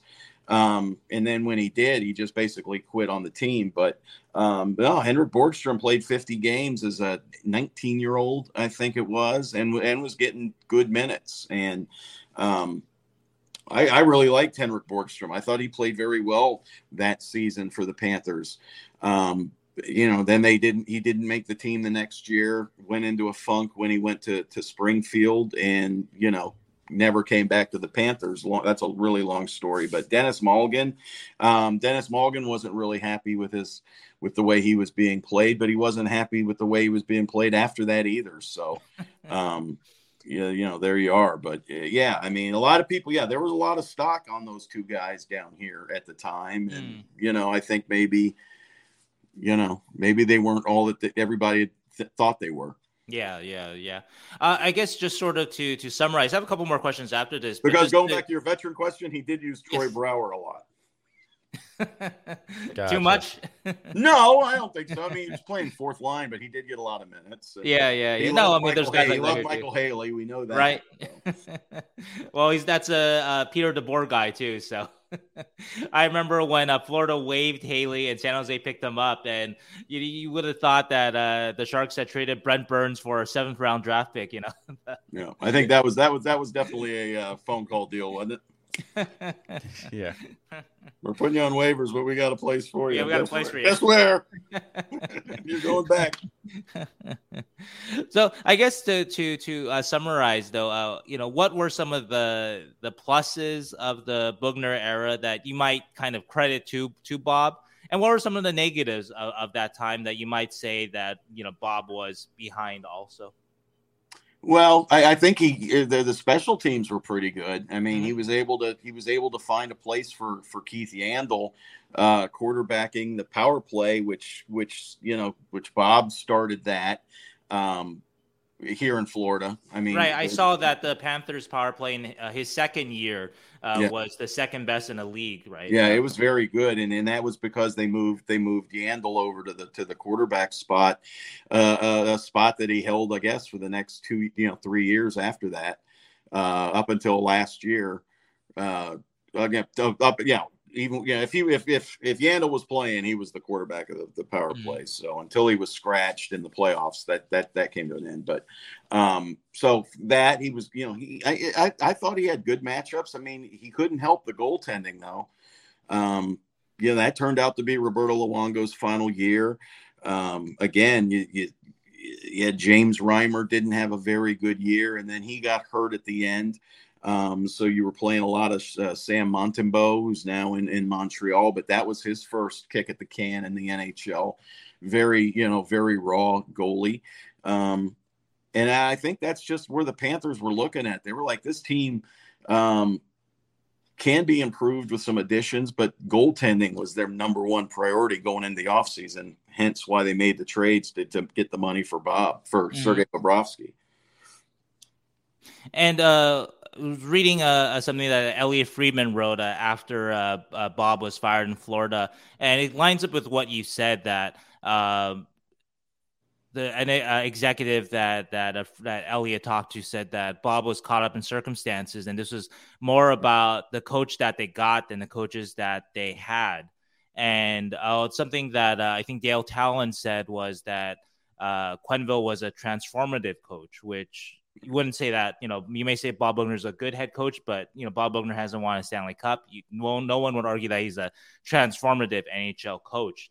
And so, I guess in in in in, in the end, you know, it just goes to like you said that it was just because they could get this guy that they saw as a transformative guy, right? Uh, as opposed to. Honestly, I don't think that Bob got gets fired. Mm-hmm.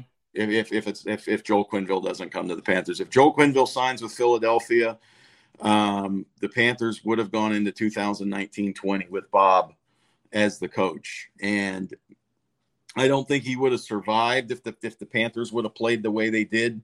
Um, the next year under Joel Quenneville, the team sure. I don't think won a home game in the entire month of March. Um, and they were desperate. That's when they that's when they trade Vincent Trocheck. They were trying to salvage, you know, the season. Mm. Um, if that would have happened under Bob Boughner in year three, he probably would have been gone. But who knows? Maybe it wouldn't have happened. I, I, you know, that's obviously really guessing on things. But um, yeah, I think he would have started the season as the coach. Yeah, because and it's who else? Who else was out there? I mean, who else mm. was out there? It was it was Joel Quenneville, or you know, like if it wasn't a, a special guy, like you said, if it wasn't the guy, they weren't just gonna get uh, you know kind of uh, uh, just trade trade trade trade uh, deck chairs on the Titanic or whatever. Right, right, right. right. Yeah. They, yeah. they were they were they were happy with with especially with the way they ended the season the year before. Mm-hmm. Um, I, I, think they were taking a flyer um, on his second year, as in we get it. We didn't give you a whole lot of help on the back right. end. The, the goaltending wasn't very good, but it was also a part of the bad defensive play. Um, which you know they looked at in the offseason. I mean, they, they you know they brought in Anton Stralman to be the number three D man, and you know that was that was a good move for at the time. But Right. you know, Anton Stralman really would have helped Bob Boughner.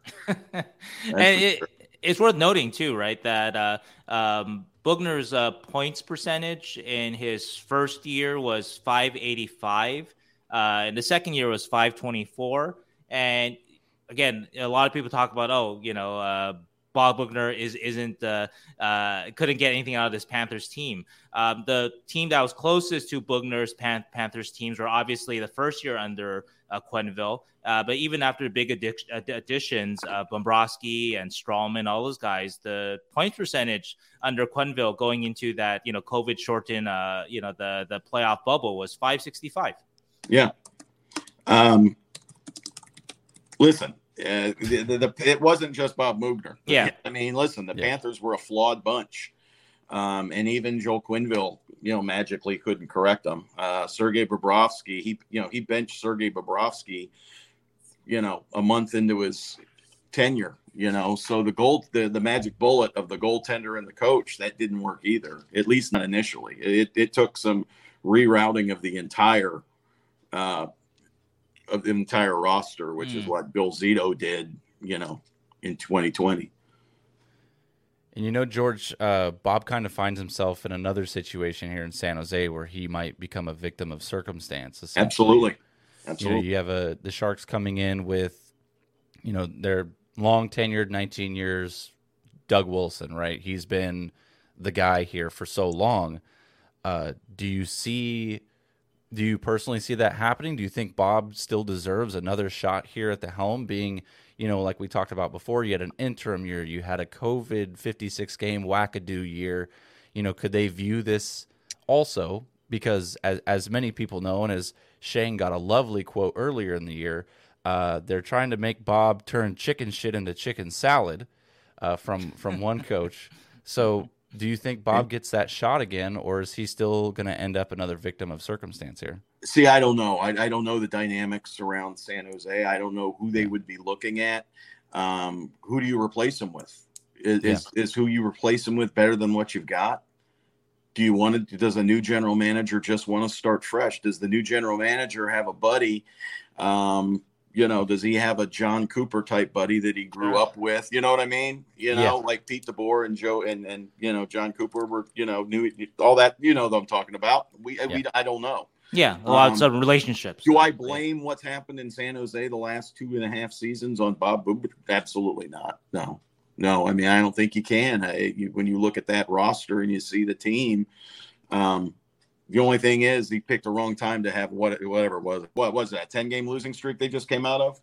Yeah, yeah, 10 Yeah. game losing streak. The timing was bad for sure. Bad, bad timing on that, right? I mean, but I- I again, I, I'm not trying to make excuses for him, and and, and I, I haven't followed the team that closely. Uh, but just looking at the teams they played, you know, they all had something to play for, uh, much bigger than getting some film and looking for position next year, that kind of thing, which is where San Jose is right now.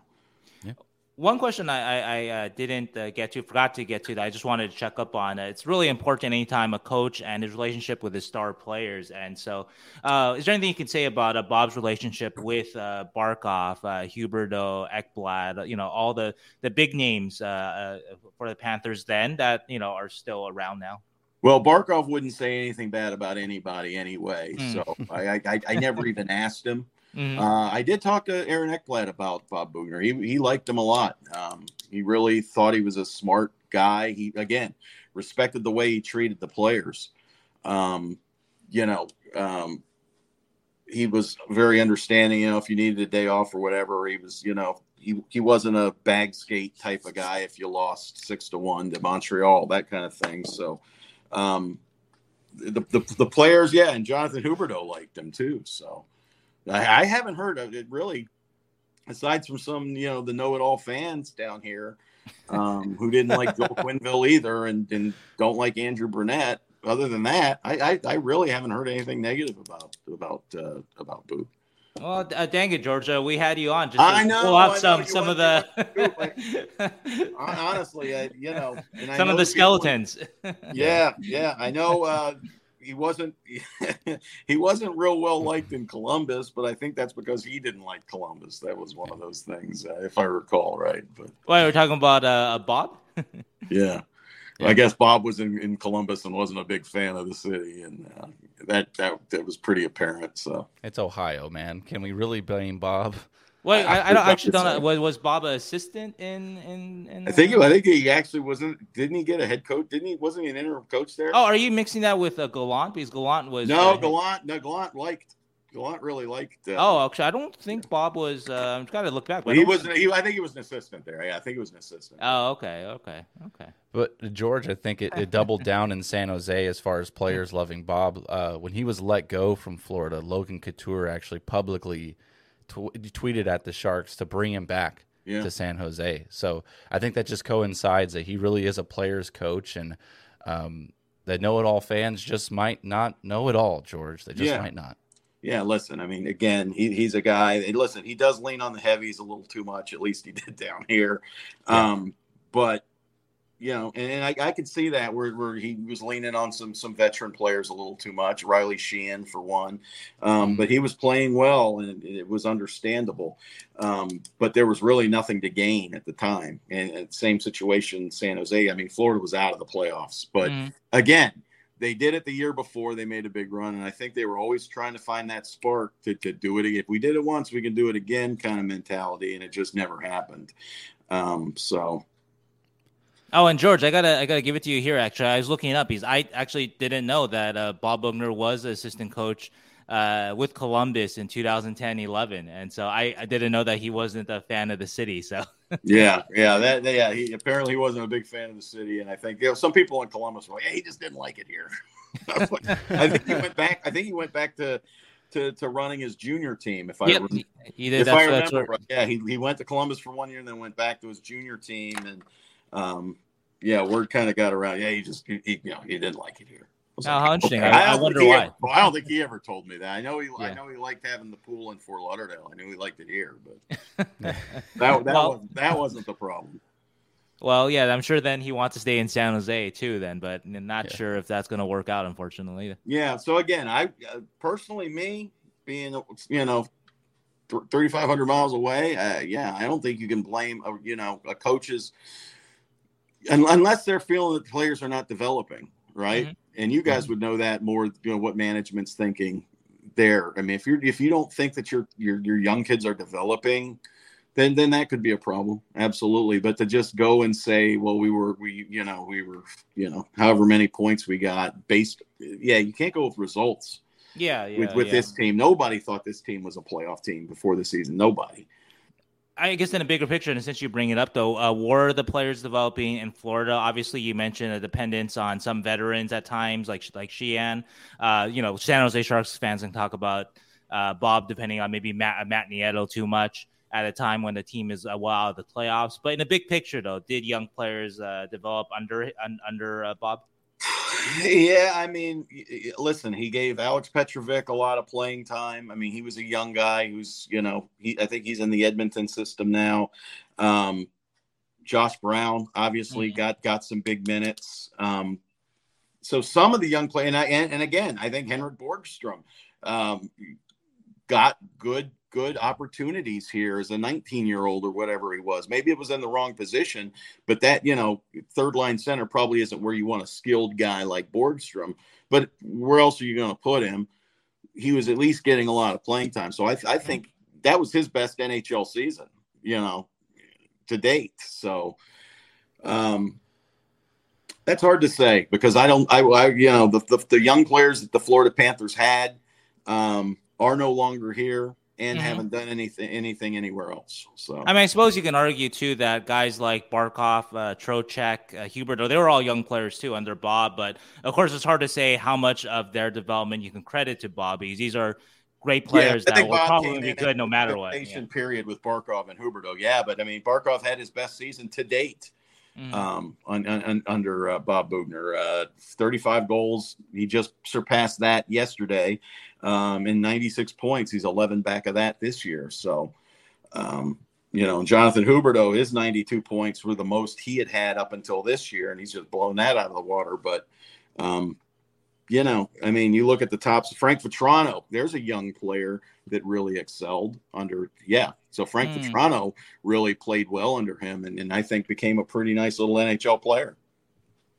One player that I'm just looking at the roster. I don't want to keep you on too much longer, but No, I'm just no, looking no. over the the these couple years of uh, Panthers. One guy that stands out though that um, uh, is a star now, and I wonder uh, why it didn't work for him in Florida, but maybe he just was too young at the time. Was uh, Jared McCann, and Jared McCann played his 21, 22 year old seasons in Florida, and um, yeah, what was your perspective of that? I, I'm just trying to figure out again, you know.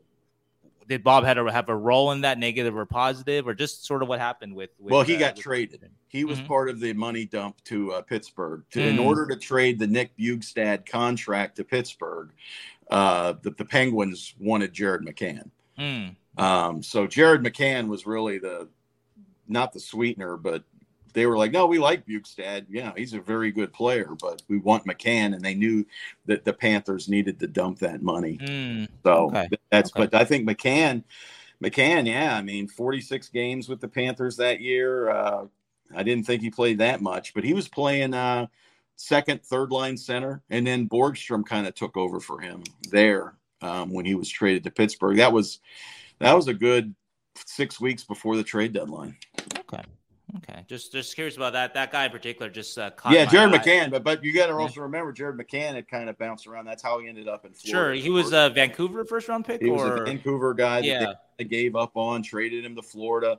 He was starting to find his way. I really liked Jared McCann's game. He was clutch goal scorer. There's a reason why Pittsburgh wanted him. So There, yeah, and why they left him exposed at the expansion draft, I still don't that or, or traded him to Toronto to be exposed. I mean that that that still doesn't make any sense. Well, actually, since since you're on here, my very last question, and George, and uh, not related to the Sharks, but I'm sure you get asked this like every every few months. But why did Florida expose Smith and Marchessault?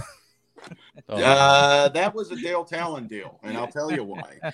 Um, when Dale Tallon um, had kind of ta- had his power taken away, Mhm. after the 2015-16 season. So so the 2016, Tom Rowe is the general manager, um, and you had two assistant GMs who were kind of running things. Um, they gave Reilly Smith a five-year, $25 million extension that would kick in that next year. Um, Dale Tallon comes back into power, decides he doesn't want to pay Reilly Smith $5 million a year and the expansion draft is coming up. So he's got to make a choice. Who are you going to lose? And he wanted to protect his def- his young defenseman, which doesn't look good now because Nope. you know one of them's like Alex Petrovic, Yep. One of the other the other one's Mark Pysyk. Um, so he goes, all right, you can take Marchessault because I don't want to because Marchessault has his thirty year thirty goal season out of nowhere. Mhm. But Dale's like he's one dimensional. He doesn't play any defense. He's a, he's a short little sniper guy. I don't want to pay him what he's going to get because he's going to get five million a year. Hey Vegas, why don't you take them both? And that's basically what happened. and then he went out and he signed uh, Evgeny Dadonov, um, and he then he trades for Mike Hoffman the next year and pretty much replaced him. yeah. Yeah. So, but it looked, it looked it looked bad, but that's the reasoning behind it for right or for wrong. He didn't Right. want to pay Reilly Smith, and he didn't want to sign Marchessault to the contract that he would get. So, Mm. Okay. but that's the long and short of it. Yeah. All right, George. Well, So they thank you didn't again. have to make a mistake and just lose one. You know, oh, we lost two. Wow, how did we do that? We were only supposed one. No, it didn't. It was- Hindsight being twenty twenty, it Yeah. seems it seems a little silly now, but at least there was some thought process and, behind then, it. and then you see, yeah, and then you see Reilly Smith go on, and he and Marchie just had, you know, had some great years in Vegas, and um, turns out those contracts weren't as bad as they looked. but- Yeah. Yeah. They're reasonable uh, value contracts. So right, Yeah. right. Yeah. But he figured he was getting Dadonov for for a, for a better price, and they figured that you know Borgstrom was going to be improved. You know, that, it's all that stuff. Yeah. Yeah. Yeah. Yeah. Yeah.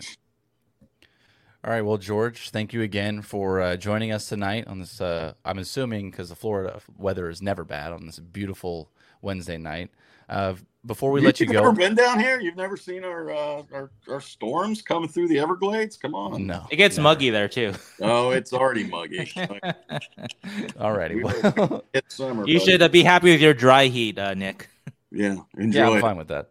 I'm also fine with my housing part market. So When- again, again, feel free to let the folks know uh, kind of what you got coming down the pipeline, you know, in preparation of the the playoff push that Florida's making, and of course where they can find your work. Well, come on over uh, if you want to read about the Panthers. FloridaHockeyNow.com. We cover cover the Panthers every day, and uh, we've got a lot of good stuff coming. We're going to have a big sit down with Sasha Barkov, talking about his special season. Jonathan Huberdeau's special season. We're going to talk with him. We've got a couple big features on those guys, what it means to them um, to be on this team because they've obviously been through a lot of a lot of low points with Yep. the A lot of coaches. Yeah, a lot of coaches. I mean, that's the other thing. Uh, the Panthers have rolled through them, right? In fact, when people DeBoer was here uh, with San Jose, you know, he was joking about it was a coach's graveyard and how they were on the bus driving to the arena, and every coach on his staff was pointing out where they used to live down here, including Bob Boughner. Dave Barr was a Florida assistant too. Right? Yeah, they were all like, "I lived over there. Well, I lived over here." so yeah, the Panthers been through a lot of coaches. So we're going to talk to uh, we're going to talk to uh, Aaron Ekblad as well once he's cleared to speak to the media. So listen, Florida Hockey Now, we got a lot of stuff coming on. Follow me on Twitter at George Richards and our YouTube channel, Florida Hockey Now. No, he is And- again the definitive uh, uh, uh, media voice uh, for the Florida Panthers. We were missed actually. Uh, we left without asking uh, how are you guys taking care of Jumbo there? He seems to dig it down here, right? I mean, I don't know how he does. No. We talk, just talked about the humidity. That was the first question. We were like, dude, how are you going to keep that beard going? I mean, it's hot down here, man. I mean, like sticky hot. So he's kept it. I, I, he has trimmed it up though. It's now more shaped. It's not as wild and gangly. But uh, listen, I think he's going to play some sort of role. He doesn't play a whole lot, and he seems just fine with that. But uh, I, w- I would think these last couple games we'll see him in there, and, and we'll see him in some playoff games. But uh, he seems to. I mean, he he listen when the, when the Panthers lost Joel Quenneville, we talked a lot about Joel Quenneville on this show. Mhm. When when uh, he had to resign, I mean that came out of nowhere Sure. that he was going to resign. I mean, that was like a two day thing. It was like, wow, he's not going to be the coach here anymore. Um, Andrew Brunette has really given a lot of credit to Joe Thornton for pulling that room together, and the Panthers really not missing a beat. So he's been a fantastic addition, and you guys all know what kind of guy uh, Jumbo is, and um, they just they just love him, and he's out here at working every single day. I mean, not a complaint in the world. He just loves putting the gear on and coming out, whether it's an hour worth of a skate or if it's playing in a game. He doesn't doesn't seem to bother him.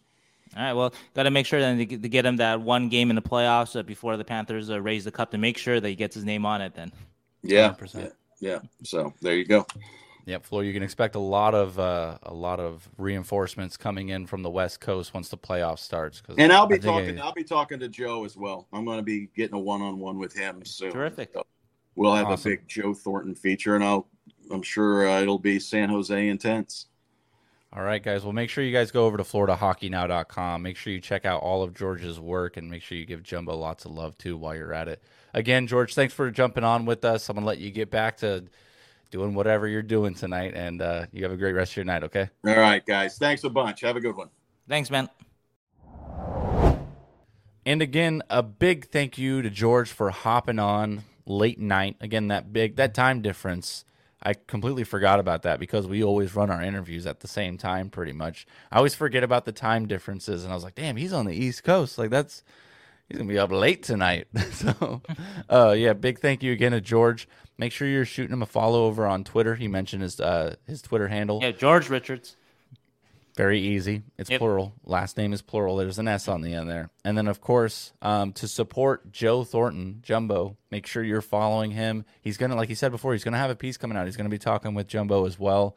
Uh, I'm pretty sure every Sharks fan is going to be supporting the Florida Panthers throughout the entirety of the playoffs to let Jumbo get his cup. Like, There might be a few Dallas, uh, uh, you know, uh, a, few uh, vying or uh, well, you'll want Pavelski versus Jumbo in the Right. in the Stanley Cup final. right. And then I think inevitably for me, I mean, I'm a big Pavelski guy. I got the Pavelski shirt on actually right now, the C3P Joe Star Wars shirt. But for me, I love to see either one of those guys. I'd probably It's not going to hurt you too much to see them win a cup elsewhere. No, no. If anything, Okay. I might get a Stanley Cup uh, jersey of the team that they won on, just because of how much I loved them and, and how much they impacted me being a hockey fan now. Mm-hmm. How much they made me. I mean, I got Jumbo punching Nazem Kadri right here to my left. So that- it's signed too. It's signed right there. I, I, I So- remember my uh, my my days of, uh, of, of when I was a fan uh, that uh, it really made me angry and upset actually to see uh, Luc Robitaille uh, win a Stanley Cup with the Detroit Red Wings. Uh, obviously, Luc Robitaille, a lifelong uh, king. And uh, that made me upset because I don't know. It, it different things though. Uh, well, maybe not that different though than Pavelski. Uh, Robitaille and the Kings had had an acrimonious parting, and Yeah. part of it was because the this was a little different. The Kings were just kind of cheap. They just didn't didn't want to pony up for for what Luc was worth at that time. Even What though was his age? He was older. He was uh, actually in his. Uh, I think he was like 35. He wasn't that far Okay. from from Pavelski. So that part is similar. Obviously, the Sharks though, the Sharks situation was more a cap situation. Um, Yeah. Luc Robitaille went to the Red Wings uh, in the non-cap era. I think Yeah. if there was no cap, uh, then Joe Pavelski would still be uh, San Jose Shark. But, oh yeah, hundred percent. but yeah, No, I, think, I think it's different because I'm I've become more of a you you know you follow him for so many years and yeah Mhm. it sucks but the entire team sucks so you're actually happier for him for not Mm-hmm. being here because we're so fucking bad right now Oh no, You're no, like- no, no, no. It, but I would say for me the difference though. Oh, and by the way, uh, Luc did go to Detroit when he was 35, so that, that I think that matches uh, Joe Pavelski. that pretty much to- lines up Yeah, yeah yeah. Uh, but uh, the thing that I was angry and upset about wasn't at at Luc, and I don't think uh, many Sharks fans are upset at Joe Thornton or Joe Pavelski for moving on, as you know, based on the reception that they both received when they've come back. But it was more uh, upset at the team uh, for being uh, uh, cheap and and and not being willing to to to pony up to to keep a franchise legend like a Luc Robitaille. And Yeah. obviously, again with Pavelski, it is a different situation. It wasn't uh, the Sharks being cheap; it was just the salary cap and having to make choices, Yeah. and with with your limited uh, space.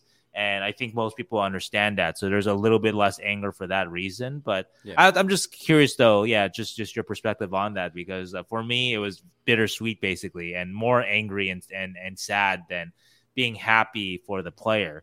Uh, selfish, I guess, in, in my way. But yeah, but I would say the biggest factor is the fact that um, I understood the decision at the time. I still understand it objectively. It makes sense. Like I don't care how great of a season or a few seasons he's had with Dallas.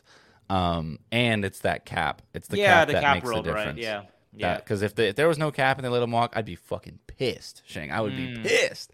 I would be mad at the Sharks Yeah, for yeah, not that, that up. makes But the. Sharks have always paid um, when possible. It seems whether it be a bridge deal or a ridiculous long term deal. And I'm not going to use hindsight to be mad at the Sharks for making a business. No, no, decision. no. So- Yeah, I mean, I think one thing uh, that uh, I can't think of an example off the top of my head. I'm sure somebody can fill that in, but I can't think of an example of of uh, Doug or Hassel or whatever. Not you're just being cheap, basically. You know, Yeah. uh, it. You know, they've they've they've always spent uh, pretty much to the cap and always done their best to to to to put the best possible team out there, even if it hasn't worked out.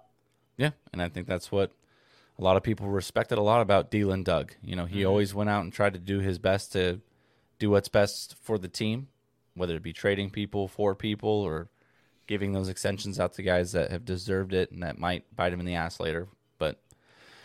Oh, I, I have my, my recall though. Uh, I just wanted to, to to throw this out there. What I remember about Luc Robitaille. So Robitaille with the Kings in 2000 to, uh, 2001 as a 34 year old, he scored 37 goals. Uh, he was actually uh, named uh, second team All Star. That's how good a season he had. This is shit. in a clutch and grab NHL. So scoring 37 goals is actually a real achievement uh, back then. Yeah. I mean, still is now, but uh, back then it was even even more so of an achievement. And the Kings offered him a pay cut.